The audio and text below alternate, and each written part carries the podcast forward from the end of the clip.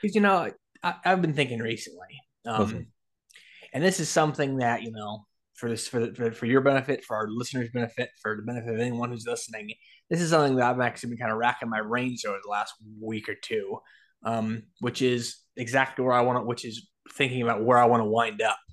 Yeah. Because one thing that's kind of bothered me the last week or two is there's been some talk, mostly on the Discord server. You know, you don't really hear this sort of thing at the office so much, but there's been some talk on the NASA the NASA intern Discord server about how one thing we're going to be dealing with probably next year, especially, is budget stuff because oh. the federal government is probably gearing up for maybe even some shutdowns coming up. If not, if, and if not that, then definitely some um, budget tightness because of fights on fights on Capitol Hill and stuff like that. And as that happens, you mm. know, it could affect things like you know what sort of work there is for contractors and how much pay there is for contractors and civil servants and all these things. So I'm like, do I really want to get myself into this, even as much as I love working there and as much as I want to work there?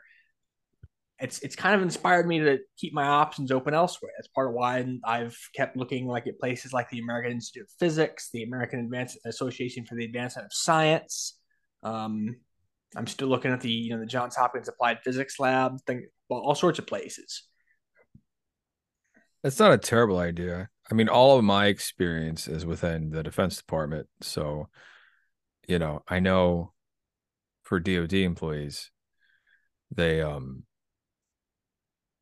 it's it's hard to, especially if you're in uniform, you know, you it, it, it, you can get kicked out of the military, but it's hard.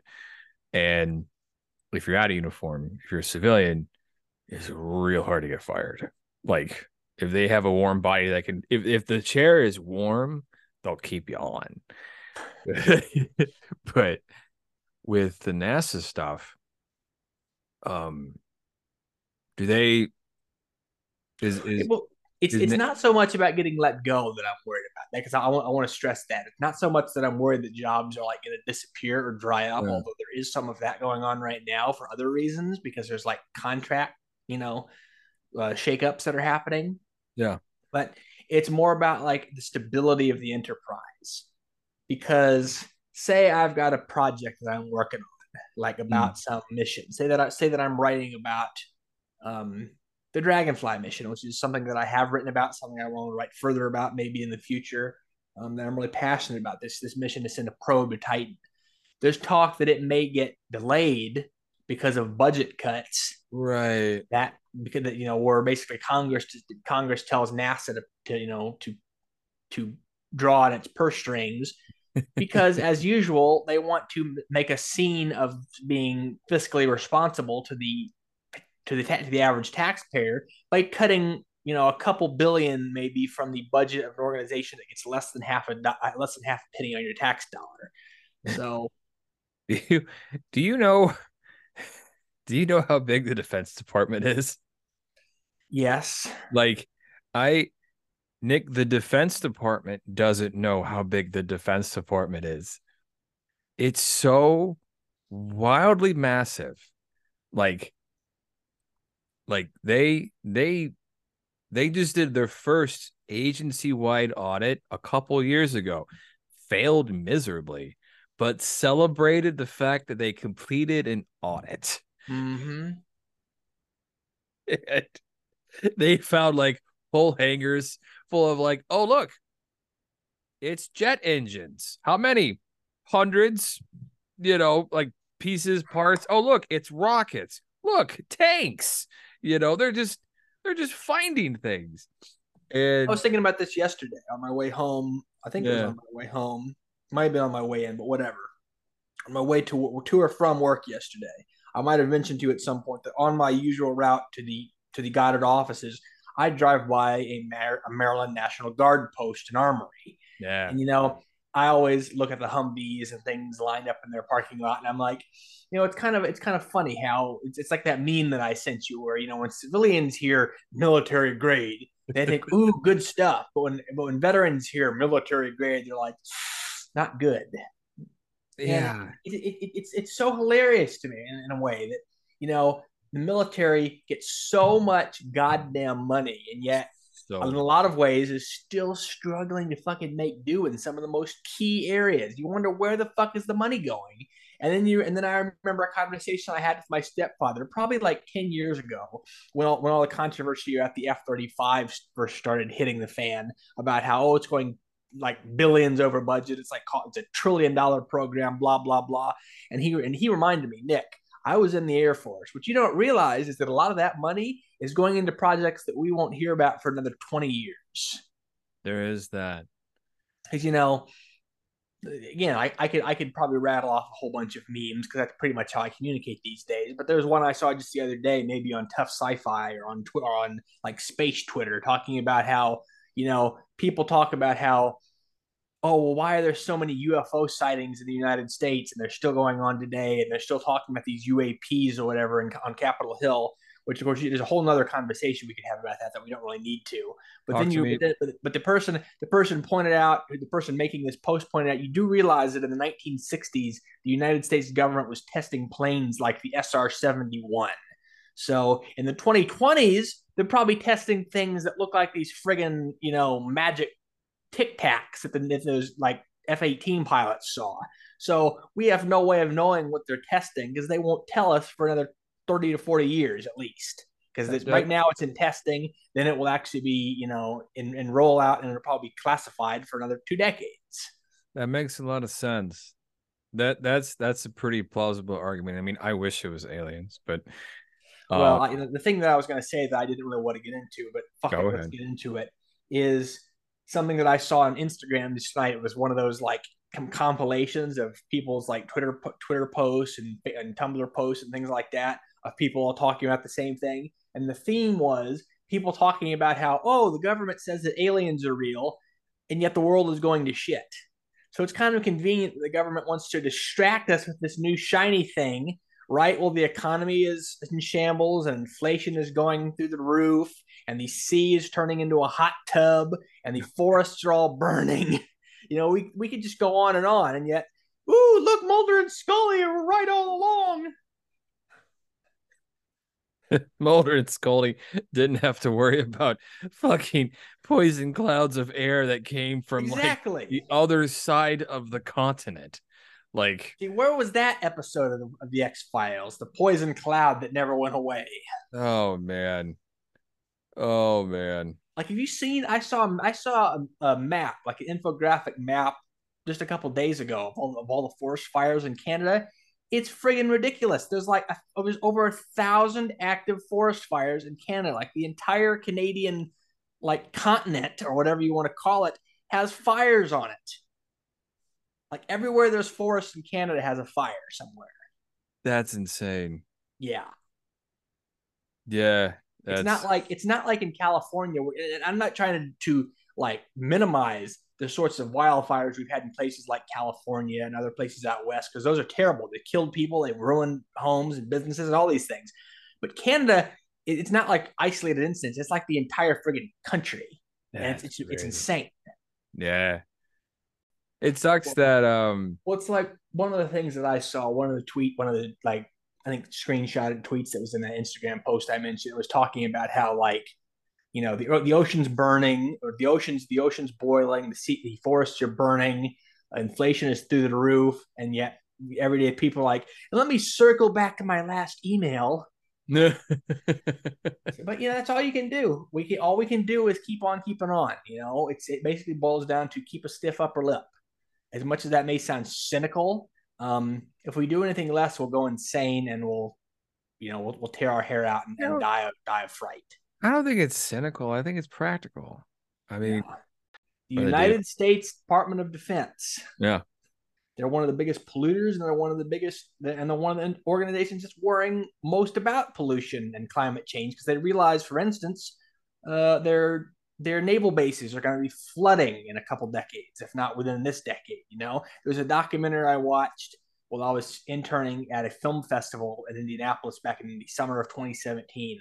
One of the documentaries that was submitted for, you know, possible screening was a documentary about how basically the entire city of Newport News um, Virginia is like regularly floods. Like you know, the, the streets have have standing water in them. Like not even when it rains, it's like reg- just regularly. Like it's it's it's coming soon. and this is one of the places where there's naval bases and shipyards and stuff like that. And the Navy, especially, and you know, the Department of the Department of Defense in general, are realizing First of all, this is going to cause problems for our logistics. Second of all, it's going to cause problems for our strategic stuff because people who are displaced by climate catastrophe and water wars, you know, that old buzzword, buzz phrase, whatever, that's going to cause problems for us. And they're like, how the hell do we deal with some of this? And then you realize that the people, the, the people on Capitol Hill don't want them to talk about it. It's like yeah. when NASA goes to do, when NASA tries to do, um, I hate to name names here because you know, again, this is this isn't this isn't really a political podcast, but you know, when, when NASA tries to do like climate change research, people like Ted Cruz are saying, "Well, why is NASA even looking at the Earth? Shouldn't you be looking at space?" And it's like, God damn it, dude, get this through your head. We're trying to make sure that the Earth doesn't kill us because we're killing it. I've always thought the ruling class has a vested interest in their own power, mm-hmm. and it'll probably be to the point where things are nearly catastrophic and they'll turn the great engine that is the Department of Defense uh onto it because I would say bar none the Department of Defense is probably the most powerful single organization on the planet. Yeah. And and it won't be out of a sense of nobility, it'll be at a sense of class protection. Mm-hmm. And you know, maybe that's that. that's probably what's going to take is when when the forest fires start burning down gated communities and when the oceans start when the rising oceans start flooding like gated you know oceanfront like beachfront communities yeah. that's when things are going to start to change because we know damn well that these frankly you know conservative rich folks don't care until it until it affects their bottom line and until it affects their like quality of life because if it's just affecting poor people who are living in slums or who are living in you know middle class neighborhoods or whatever the hell you want to call it, any of these you know other any of these uh, social strata that are below them, they don't give a damn because yeah. they can keep they can they can keep going to the bank and they're you know they can keep getting chauffeured to the bank and they can just roll up their windows and lock their doors and ignore all the rest of us who are screaming in the streets or whatever. It's the Edgar Allan Poe poem, "The Masque of the Red Death." Are you familiar with yeah. it? I've heard. I don't think I've ever read it, but I've heard about it. I know what I know. The, I know the basic premise. It's yeah. There's like people are going to keep celebrating right until the end. There's a plague that's killing all the commoners, and so all the the royalty close ranks and they close down the palace, and they just party in the palace as the countryside burns and as the plague kills everybody. But then, the the mask there there's a um a man wearing a, a man wearing a red mask and he comes to the party and then he takes off the mask and it's the face of the red death right? It's a, it's a metaphor for no matter the thing that kills the commoners will kill the rich eventually mm-hmm. right and it's kind of a metaphor for that. Um yeah. as much as, as much as folks like elon want to act like they could flee to mars and escape earth's problems that's not happening anytime soon. No.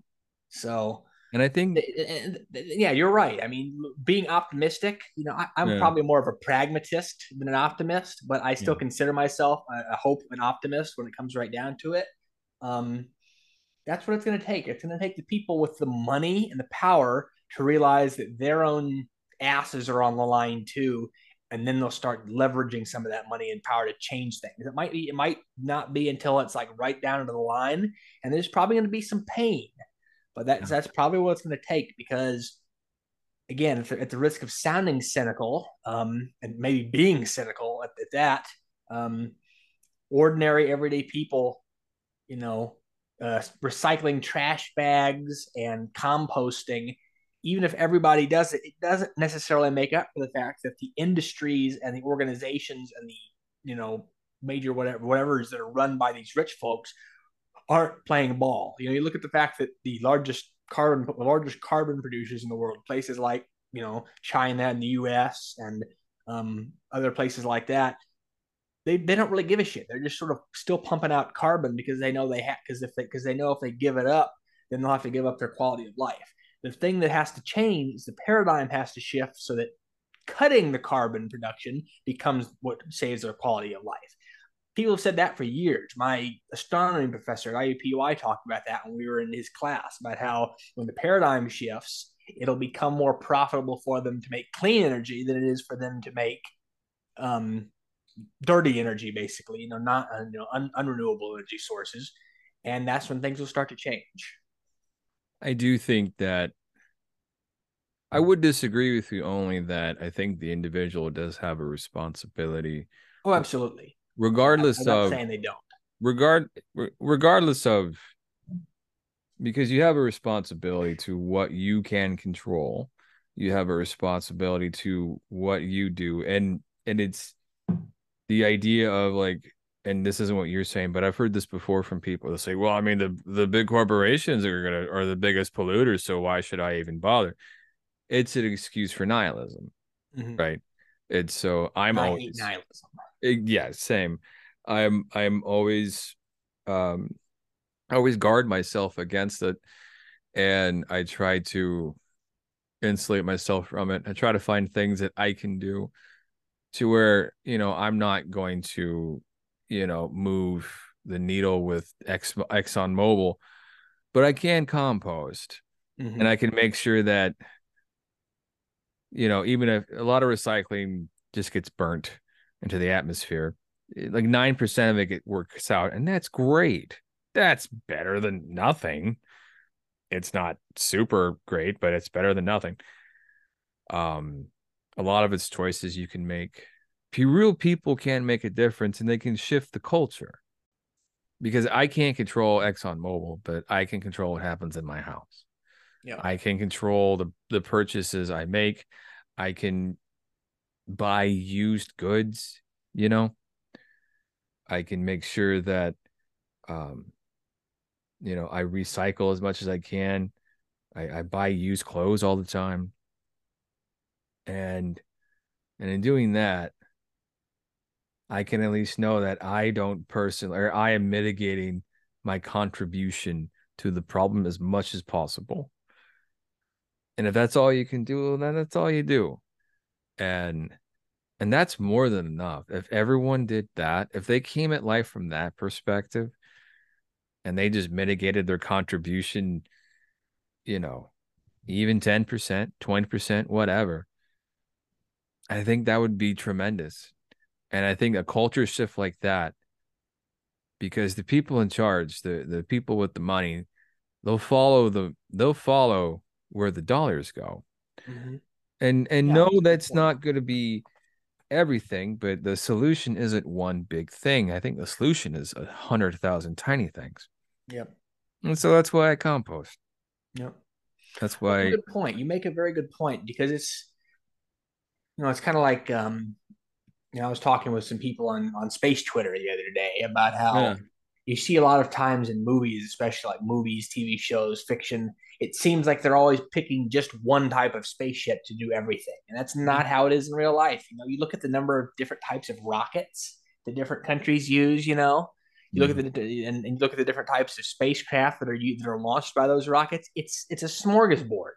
That's probably how it's going to be in the future. And if anything, it's going to continue to diversify as new forms of propulsion are tested out and you know put into practice and things like that. So the I then I'll, I'll get to the point I'm making with this in a minute, but you know, like the the the space flight infrastructure of 100 years from now will probably be 10 times as diverse as it is now, if not more so, especially because by then we might actually have people moving back and forth between the Earth and the Moon, maybe even Earth and Mars and the asteroid belt somewhat regularly.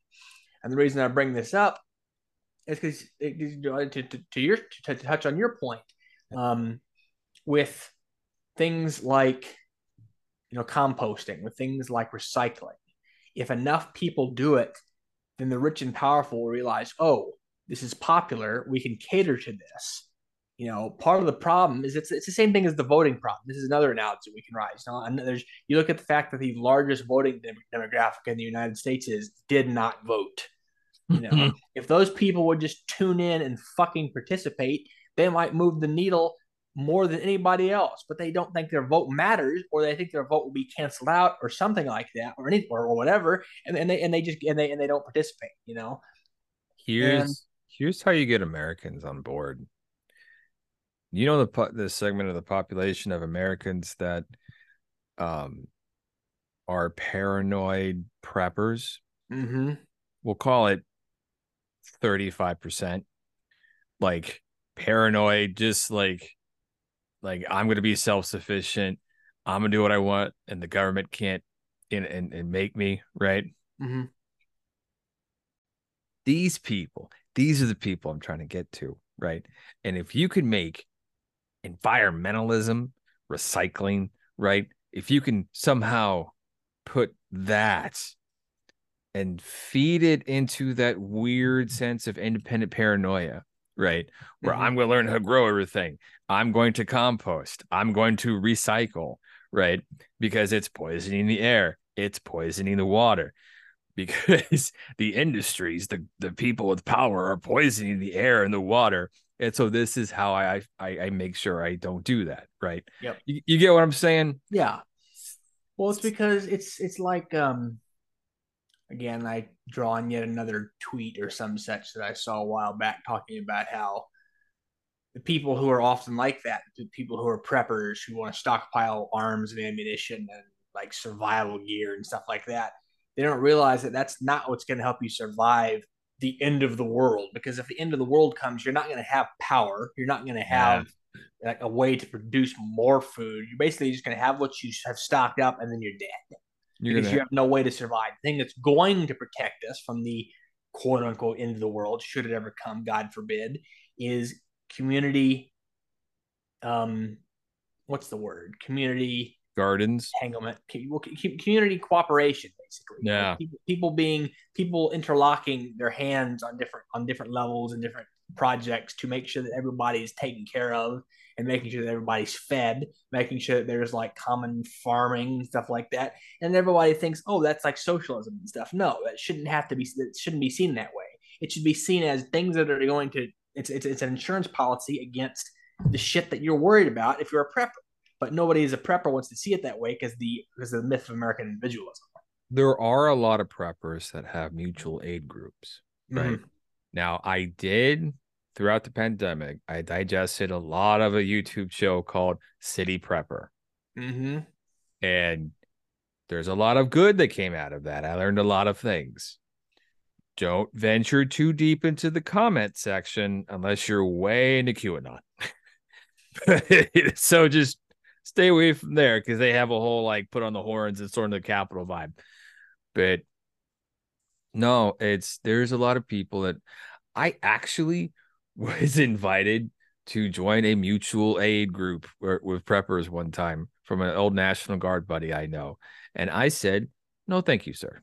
Hmm. because I don't know if they're we're gonna learn how to grow things preppers or a more we'll call it intense flavor you know i don't want to like insult people but see the, the old the old tongue in, i don't know if it's if you even want to call it tongue in cheek it's not really tongue in cheek at all it's right out there in the open the sort of unspoken joke about preppers is that if you stockpile all this food and ammunition and other supplies to survive the end of the world you kind of want to have to use it at some point so you're basically like those friggin' evangelicals who are like praying for rapture so they can yeah. go to heaven. It's like you're praying for the end of the world. What the fuck is wrong with you?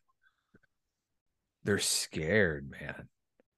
Like they they are a group of people that could really use some anti-anxiety medication.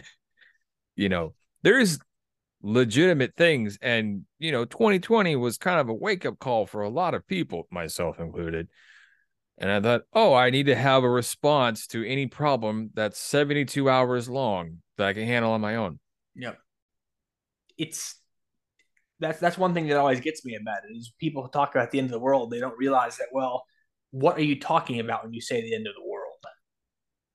Well, I think it doesn't seem to be very well thought out on their end, mm-hmm. but a lot of it is. You know, we talked about how conservatism comes from a sense of scarcity, mm-hmm.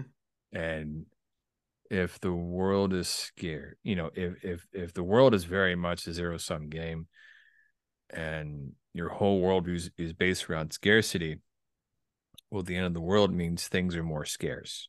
Yeah, that's I would say they the the more intense preppers would have a hard time verbalizing it that way, maybe, or maybe they wouldn't talk about it that way. I don't know, but I'm kind of extrapolating from my own experiences, my own upbringing and stuff, mm-hmm. where that you just less access to resources or no access to resources, and but I, I just to uh, circle back to environmentalism to yep. protecting the environment and stuff. I think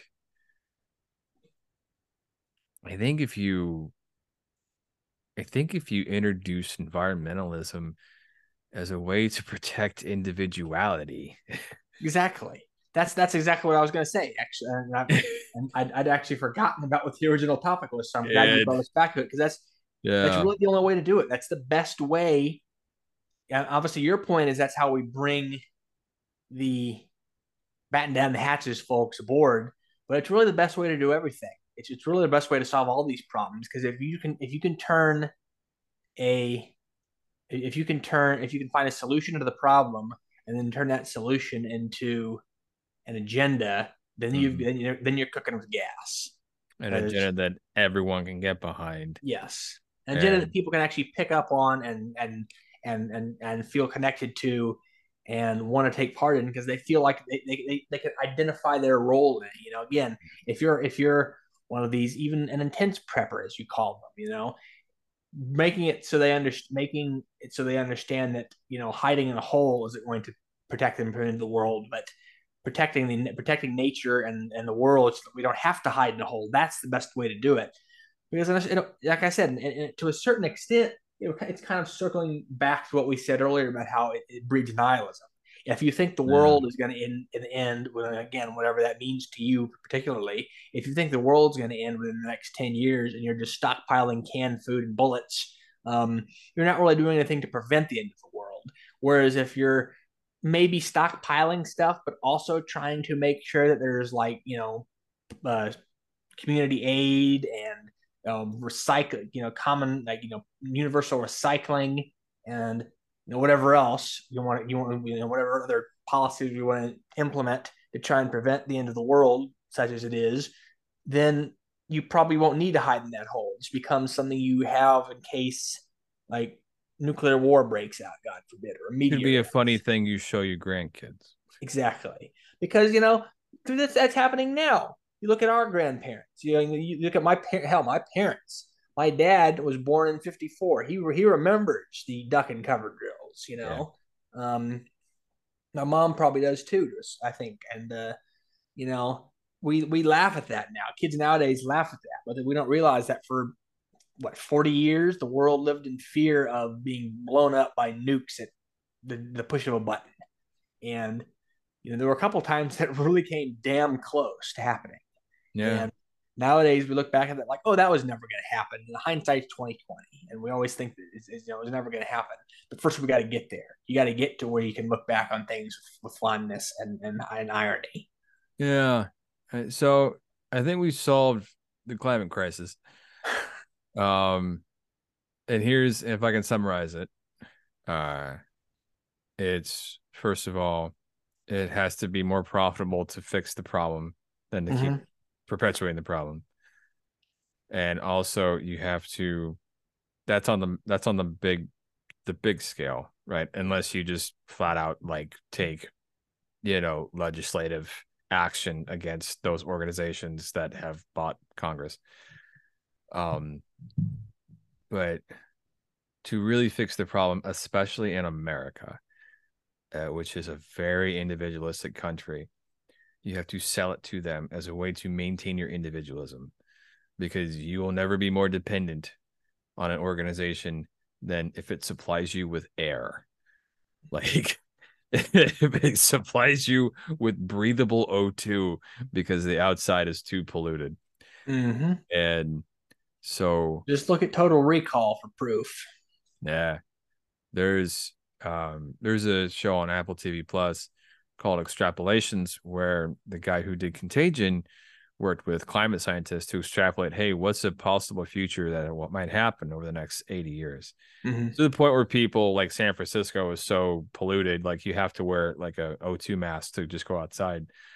and people are uploading themselves into the cloud and having their bodies incinerated and stuff and it's shit is bleak man but um and and that is a show as a as a piece of science fiction it's good not great i think but like as just a general like picture of what might happen is haunting. Yeah. Um, and I think that's, but that's this, the, the, the scary thing is that a lot of people look at bleak dystopias like that, like bleak future outlook, uh, bleak, keep saying bleak, uh, keep that at visions of the dark visions of the future. We've gotten so uh, um, inured to them, or whatever, I don't know what a better word would be. So we've gotten so used to them that we look at them as just sort of a gee whiz thing now we don't look at them as a cautionary tale anymore for the for the, for the average person. You know, the average person, you show them Soylent Green, they're like, haha, they're eating people. That's funny. It's like, no, you don't realize in 1971 or whatever the original book was written, because I think it was a book first. And when when this was originally written, people thought that the you know uh, Malthusian nightmare of there being like 100 billion people on the earth by the end of the century was possible. And, or by the end of the 21st century was possible. And you know, they're worried that there's not going to be enough to go around, like we said earlier. That's what people don't consider. You know, that's another yeah. thing that we need to teach people is literacy. Literacy to understand what these different lessons are actually having to actually have to teach them. Because if you don't teach them literacy, they're just going to continue to you know munch their popcorn while the world ends because they won't see the parallels between 1984 and the real world, or you know Soylent Green in the real world, or the show you just mentioned, extrapolations and the real world, and realize that, hey, there's things going on here that we don't like that we can take action to change in our own daily lives. Yeah. And that's part of why I do science communication. That's something we talked about a lot in my residency. Because the whole the whole theme of the residency was science futures, talking about how do we communicate cutting edge and advanced, you know, stuff into the stuff that's happening now that will continue to happen over the next 50 years or so. Um, and a big recurring theme was that it's basically a lot. There's a lot of overlap between that and science fiction because what a lot what a lot of science fiction is, especially near term science fiction, science fiction set as I like to say, five minutes into the future, is that it takes things that are happening now and says, well, what next? You know, some of the greatest science fiction ever has done other things. You know, Star, Star Wars obviously is a, is a, is a glaring example because it's not even set in this galaxy and it's supposedly set thousands of years in the past. But others, but on the other hand, there are other other great examples of sci-fi that have done the whole, you know, what if this happened for another 10 years? What would it be like? That's basically what this extrapolation show is doing. Yeah. It's saying if the current climate crisis continues unabated for another 50 years, what's life going to look like? And you know, the, the basic messages it has to say is we wouldn't like the way it looked. It and it would be people just kind of muddling through their yeah. day, kind of like we are now, except you can breathe outside usually. Yeah. Um, comes back to the frog in the boiling water analogy. You know, that's the scary thing is that people just accept the way the world gets shittier and meme about it instead yeah. of doing things to make things better, which is sad because we become nihilistic. We've become apathetic.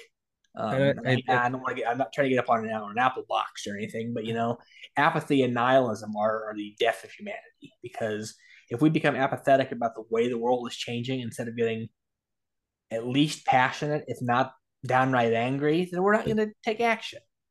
Almost everything in our house we got used. You know, drive the zeitgeist. The phone I talk on is a refurbished phone that I bought mm-hmm. from Amazon. You know, it's you know, we buy some new things, but I drive a really old car. You know, I probably, I, I probably won't get rid of it for a long, long time.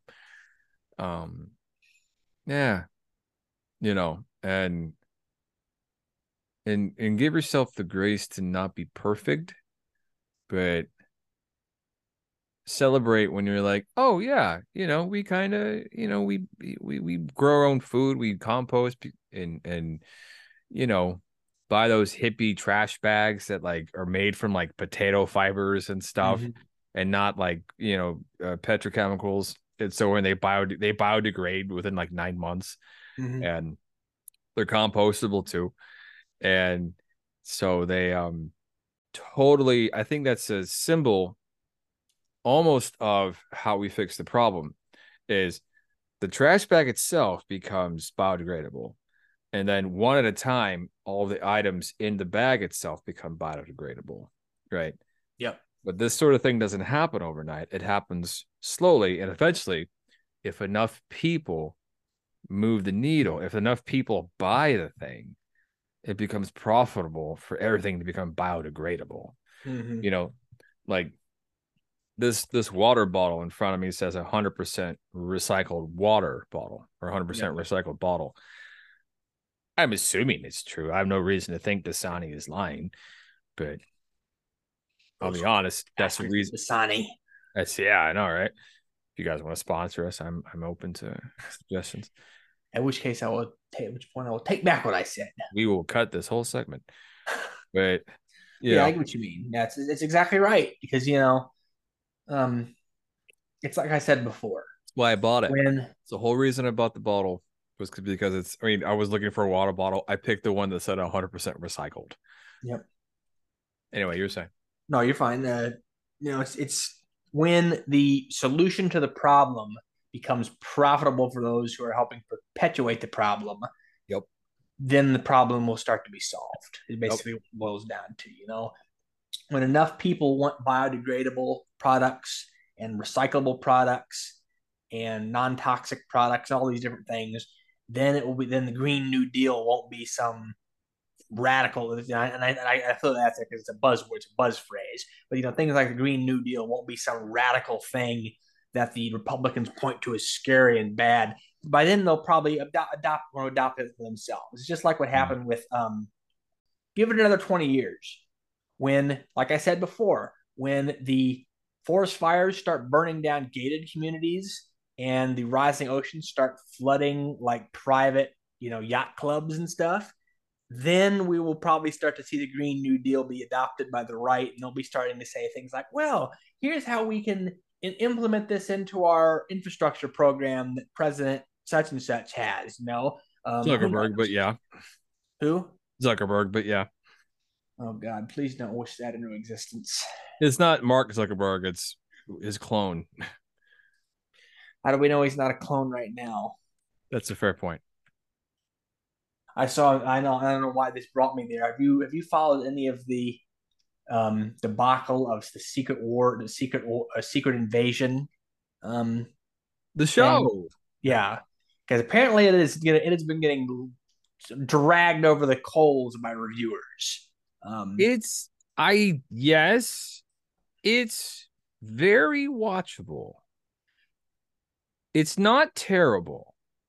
It's I'm two I'm maybe two or three episodes in. apparently, it does not have a good ending, so I will set that up for you. I mean, sure. But It- the, the reason I bring it up is because um, what was it? why did I bring it up? God damn it! Now I've lost my train of thought. Just a second. Let me find that again. Um, Zuckerberg. Yes, there's there's there's talk because you, you you understand the basic premise, right? That the Skrulls have like infiltrated Earth and they've Yeah. replaced certain people. Well, there's a joke in there. That, um, I don't know if you've gotten here yet, so I'm sorry if I've spoiled. Go something. right. I'm going to go ahead and spoil anyway. Apparently, Ro- Rhodey is a Skrull. Oh yeah, I mean I'm on Uh, the internet. Yeah, like um, yeah, yeah, Colonel James Rhodes or whatever is a, is a Skrull. And there's a joke that someone did on um, Reddit or Instagram or Twitter or whatever the hell, where it was it was a screenshot of the show where Martin Freeman's character, the like FBI agent or whatever, is in like it's it's sort of like that thing in Stargate where the episode of Stargate SG One where the people are being replaced by doubles and they're all Yeah. like they wake up and like the and it's like hanging from the ceiling and on in Stargate Command when their double is killed. Uh, Martin Freeman's character wakes up and he's like in this like harness or something, and he looks over and says, "Colonel Rhodes, how long have you been here?" And you look over, and I can't remember the guy's name, but it's the actor who played him in the first Iron Man movie. He said since 2008. you mean when they switched black guys It's like, like, no Terrence, one- Terrence something or other. Terrence Howard. Terrence just- Howard, yeah. they just switch black guys and they're like, no one's gonna notice. Everyone noticed. oh man, that's that would be that would be really funny if that's how they reintroduced Terrence Howard into the MCU. oh, well, I mean, technically, uh, um, Robert Downey Jr. is not a part of the MCU anymore, so they could totally get away with it because that's the reason Terrence Howard left because he hated working with Robert Downey Jr. From what I understand. All right, sir. Uh, I like this episode. It's going to be about environmentalism, and yeah, yeah saving the world is not what I um. I actually recorded an episode like this. I think last year is called "Seeking a Plan for the End of the World." Mm-hmm. It was a take on the movie "Seeking yep. a Friend for the End of the World." I'm clever, mm-hmm. where I kind of detailed my prepper journey throughout the pandemic. But um, yeah, this was good. Do you have any other thoughts about environmentalism and all that? Well, I mean, wrap up. We've we've covered pretty much all the bases. I mean, that's basically what, what I'll just sort of sum it up by, by reiterating what we said already. The only way to solve the problem is to get multiple levels of people integrated. Like it's you know it takes people on the low, it takes people. I don't, I don't mean lower level to say like or oh, not not as important. Micro it, and macro. Micro and macro, exactly. It takes people at all levels of society to be invested in the plan to save the world. You know, yeah. as you as you would put it, um, for the for the plan to work because it not only it, takes people who are just recycling and composting, but it also takes the companies that are putting out the products that they end up that are ending up being recycled and composted and so on. They all have to be working together. And if anything else one thing that we haven't really touched on we've sort of danced around it but we haven't really touched on it is that one of the things that's going to solve that is just getting over our getting through our freaking getting over our thick egos um, yeah. getting over this whole like this rugged individualist ego because as much as it is like part of the american identity it's also hurting us because you know when people think, well, I'm the only thing, I'm the only person I need to take care of, or maybe my like who my my like small family is the only thing I need to take care of. That hurts the country as a whole. That hurts the world as a whole because yeah. everyone thinks that way, you've got 300 million people or however many you know um, family masters, or maybe like eight, you know, maybe 50 million people who are actually running a family or whatever you want to call whatever the number actually is in the United States. You've got 50 million people who are thinking that they all need to look out for themselves and a few people in their immediate sphere influence. And when everyone's thinking that way, nothing gets done. And I know it's not literally that many because again, yeah. there's probably not that many people, and there's probably a lot of them who are thinking, you know, forward, who are, who are forward thinking, but we, we need to get more people involved in that and that's and part of the way to do it is like what you said is get the, get them and get them involved in it in a way that makes it real to them that the way they can help actually has an actually does something to push the needle. Because if they don't find themselves invested in the solution they won't even acknowledge the problem. Yep exactly. And on that note we'll end there and we'll talk a little bit afterward for mm-hmm. the blanket fortress of solitude. I am derwin and I am Nick. And we will see you next Monday morning at 0700. Hello, stranger. Do you like to read? Read? What's happening? Am I dead? I bet you like zombie books. I like food. Do you have food? You don't need food at dividedbyzerobooks.com. It's full of nutrient rich science fiction. Ugh, I'm stuck in an ad, aren't I? Once I stop talking, reality will collapse until someone plays this ad again. This isn't the first time we've had this discussion, and it won't be the last. Hello, stranger. Do you like to read? What did you think of that, sir? It's a lot different than what I thought we were going to talk about. I was going to talk about chapter eight, but I guess we'll do that next time. Yeah. Um. So you are pl- you are planning on rewriting chapter eight, though. We will. I guess that's one thing we can talk about here. I mean, yeah. Because I noticed because I've noticed as I've as I've excuse me as I've been looking at um the document that the your most recent notes for Chair for Erebus are in. Um, the prologue is still at the front. I, I, and, I, and I'm not worried about that because I figured at some point you would either pull that out and drop it back in chapter eight, or you would just erase the prologue and replace and, and slot something else in chapter eight based on what you said you were going to do, which is reworking an old version of chapter eight or some such. I'm gonna take an old version of chapter eight you did and kind of incorporate some of the stuff I did in the prologue and kind of well fuck it. We'll talk about it here in the tag. Sure, just it's kind of a kit bash, basically. Yeah. What it is. You're taking you're taking an older version of chapter eight and Yeah. you're mixing in some of the stuff you did in the prologue and then making Yeah. it's kind of like um dialectics actually. That's because that is something that i learned in film class. You take one thing you take another thing you combine them and see what they inference from the two of them. And here's kind of what I had in mind for this was um expanding the the scope of chapter 8 Mhm. right? To where chapter 8 might encompass 48 hours? Yeah because it becomes a short story almost all by itself yeah where it's 2 days and the first day sets up Janet's life on the fob sets up uh, uh Pepper sets up everything right because the way chapter 8 the first draft lots of telling Mhm. the way I did it, it, it- lots of telling. Or the prologue didn't quite work. Um, but if we expand a lot of it into some show, then you know I remember life on a fob on a forward operating base, and uh, I'll have to think about what it must have been like for a woman on the base because it was a lot different than my experience. Mhm. And so I'm to have to use some empathy there. Right. I won't get, you know, deep in the weeds with it or anything, but I know there was 20 men for every woman sometimes. Yep. You know, that is a very, very imbalanced ratio.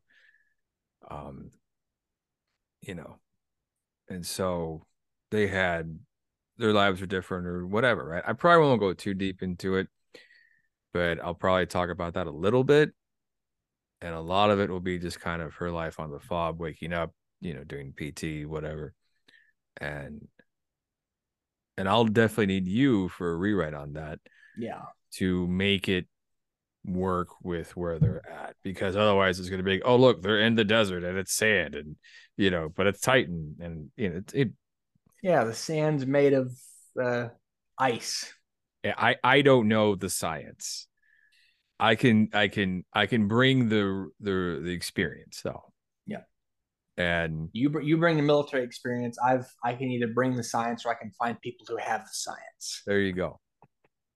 And so that's kind of my plan. And chapter eight the chapter eight rewrite will probably be the last fucking thing we do on this.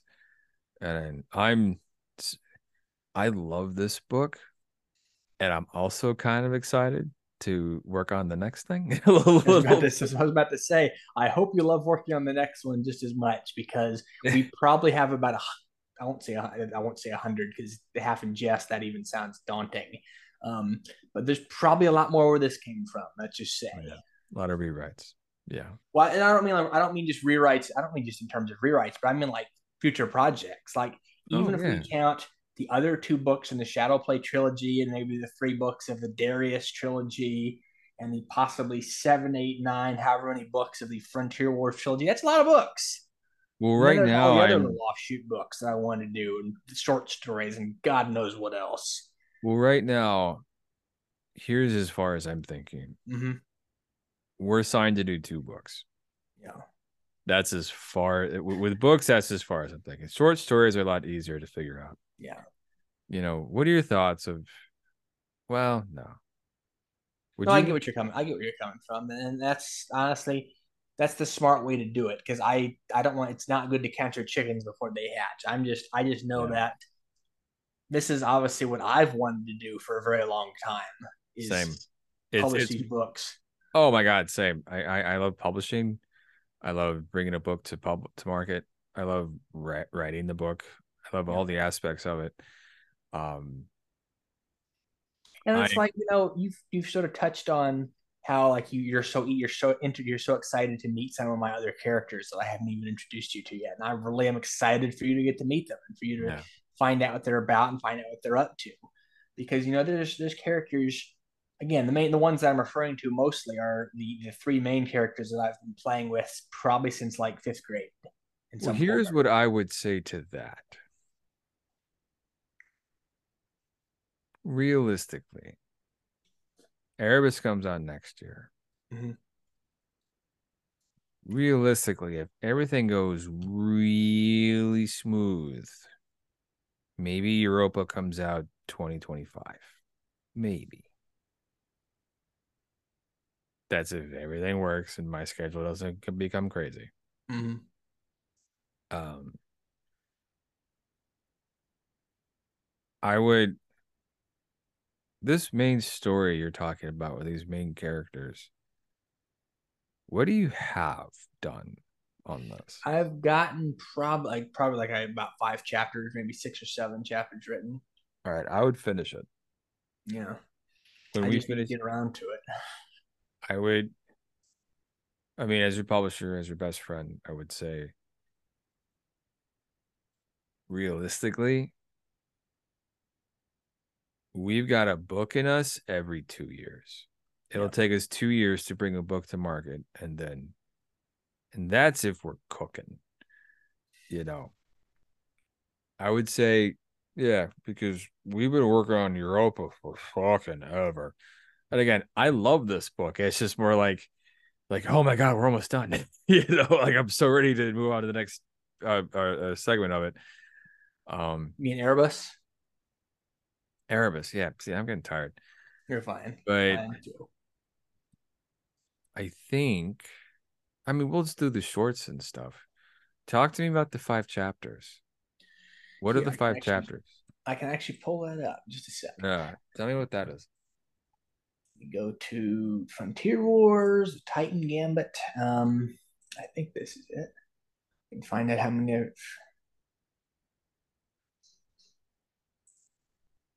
Oh, apparently I have part of ten chapters written. So you have ten chapters. I've got nine chapters completed, and then like five chapters of a tenth. Why do you fizzle out at nine chapters? Because I just get bored. Okay, it it usually takes me about a week, a couple of weeks to write that many chapters, and then at that point, I've just moved on to the next idea. but if you have I have about a two week attention span. But if you have a writing partner to keep you going, okay. Yeah. Well, here's what we're gonna do. I also haven't signed a contract to get it back to you yet. I need to do that. I haven't done it. Mhm. I'm sorry. um, Wagging my finger at you. The, re- the listeners can't see this, but I am doing it. yeah. Um, what is this book called? This one is tentatively called the Titan Gambit. And where does it take place in relation to the first two? This one takes place. It starts in 2389, which is about 35 years after Erebus. Okay. and again it's set it's the way i would describe it it's set in the same universe and it will eventually have some character overlap but it basically is its own story because this is this is like when I, when I say the main story the reason i say that is this is the story that i have the most traction that i have the most not traction what is it? The most history with. Because when space before spacer saga had all these other offshoot stories like things like the Erebus effect and the europa goodbye and alphas as you've heard about and we think we've talked about here all these other things it was just this story. It was just the story of these three main characters and their associated friends and then they're like the rogues gallery so to speak fighting over fighting over who's going to run the solar system or again back in the day it was multiple solar systems it was an interstellar thing but that's basically the gist of it So that's our book after Europa. yes That's what we do because That's I'd like to I yeah. Um unless we become wildly successful and make a bajillion dollars doing this. I would love to get to that. That seems like that's the most important book to you. mm-hmm. And so you know um I mean hell would you want to do that instead of Europa next? I'll, have, I'll have to see which one i feel more i don't know We can just rewrite the contract. we could see off to see because you know that might not that might not be a bad idea because because again it, this is the story that let's like like I, I don't want to say that Erebus isn't going to sell the the Spacer Saga, but Erebus is like it's like a again I don't want to I don't want to downplay Erebus because of all the love and TLC we've put into it, but this but the the Frontier Wars story, which is what this which is what this what this series would be called, um, this like sub series, it's the bread it's the bread and potatoes of Okay. the Spacer Saga universe. Because like it has a follow up series It's set like you know sixty years later. It's got a the series whatever. It's it, it basically what everything centers on. Because the Frontier Wars is what again one that I've been playing with the longest, one that I have the most lore built for, um, most characters built for. I could send you the Bible for the series that had like the series Bible that I wrote. No. If you want to look at what the series like would be like in its long term. I no, but that's just because I'm not interested in a series. Yeah, I'm interested in a book. gotcha.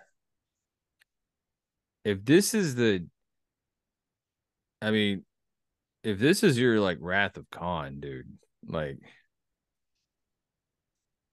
Well, again, I don't want to. I want. I want. I want to make. I want to caution you. Oh, hello. yeah. I want to caution you that, and, and again, I don't say this to like trying to be difficult by any means, but I want to caution you that this isn't like something that I threw out there as a one-off, because the Titan Gambit being the first book in the Frontier Wars series, that's kind of what it is. Because it's not like you know, Wrath of Khan is an amazing movie. I just why we I watched someone watch it for the first time the other day on, on YouTube. Yeah, Um, it's wonderful. Still holds up, and it's and it holds up as a great sci sci-fi movie and a great movie in addition to being a great Star Trek movie.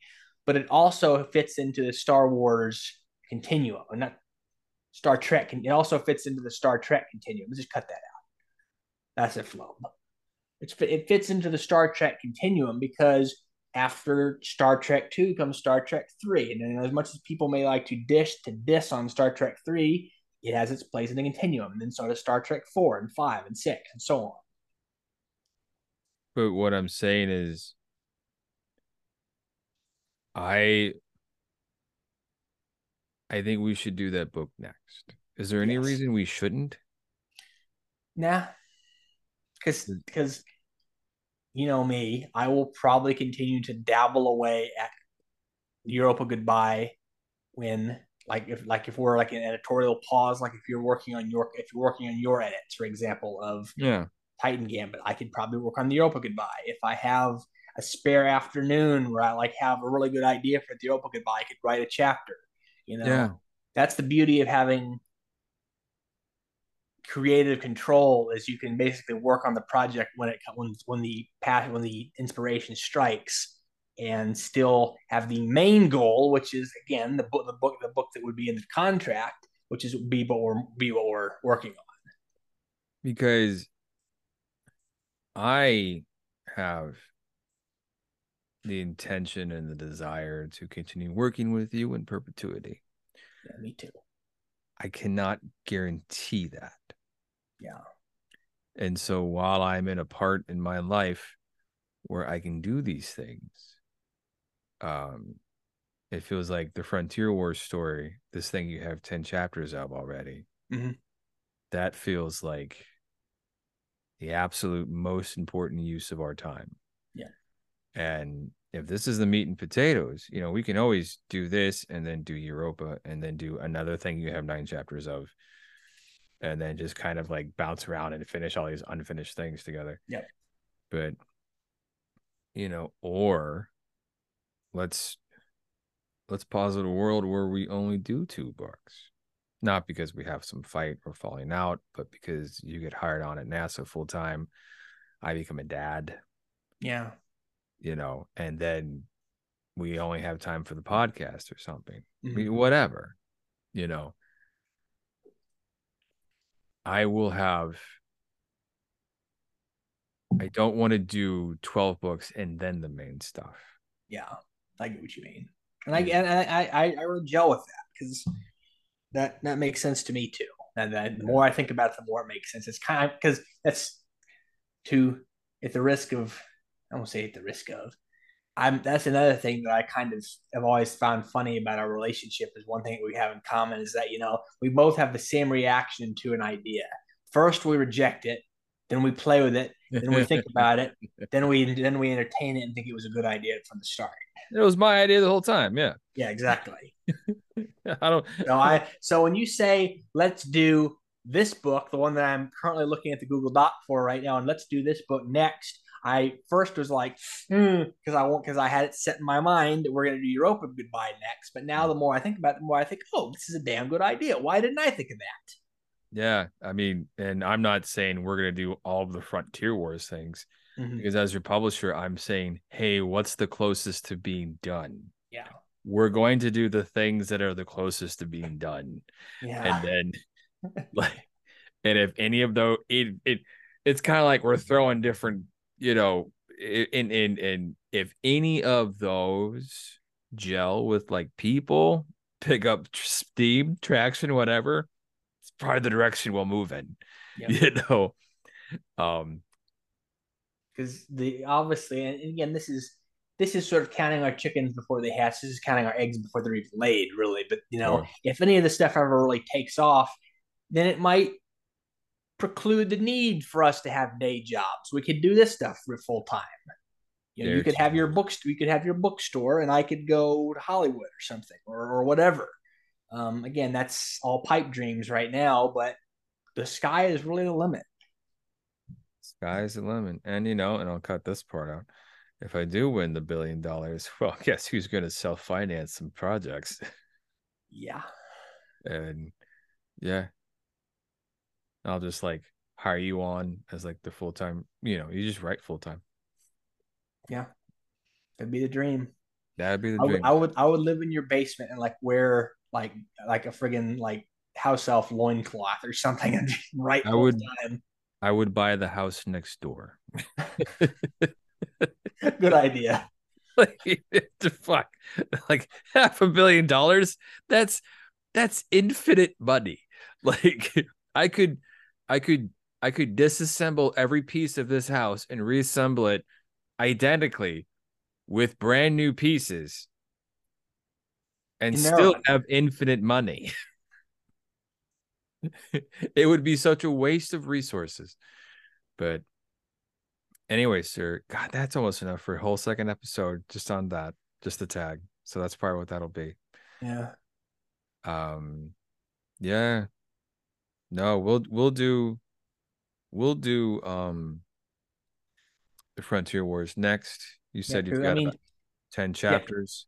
Yeah. I've got nine and change. And if nothing else, I also, like I said, I have a plan laid out because in the course of doing a series Bible, because this is one of those things that I originally I originally perceived this as being a series of books. Mm-hmm. I would then hope to turn into a TV series someday, sort of like Babylon Five, something, something with a planned runtime, you know, a planned number of seasons. Yeah.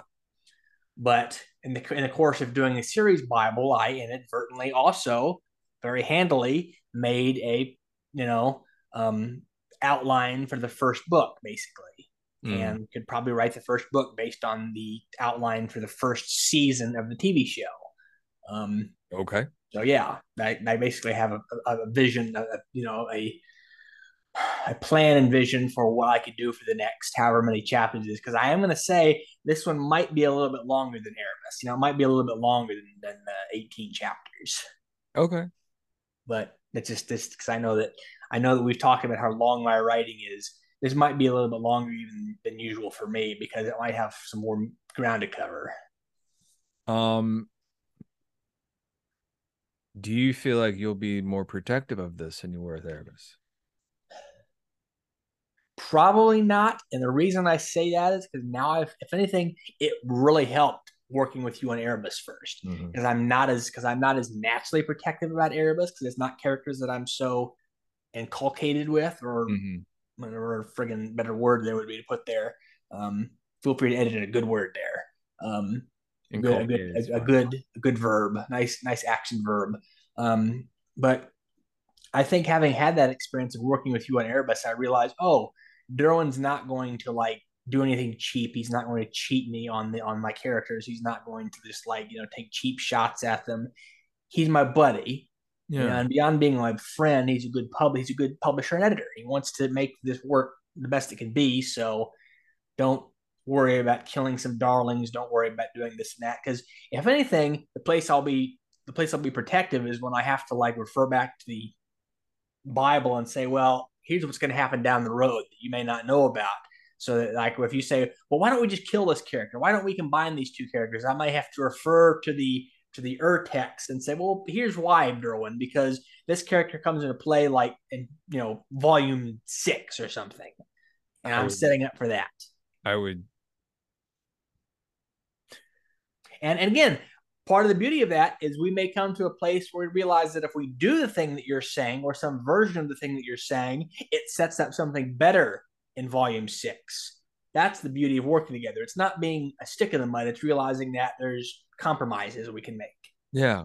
And and I'm you know, I mean for me, volume six is so entirely hypothetical. It's it's you know, it's it's about as realistic as me winning the lottery. you know, at this point in time.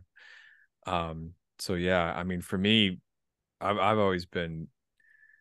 I mean, the fact that we even published Spacers Book One, mm-hmm. I think is kind of a fucking miracle, especially since it was mid-pandemic and we were all stressed out, insane, crazy people, and you know, and and and none of us handled anything well, and the fact that it even all came together, right?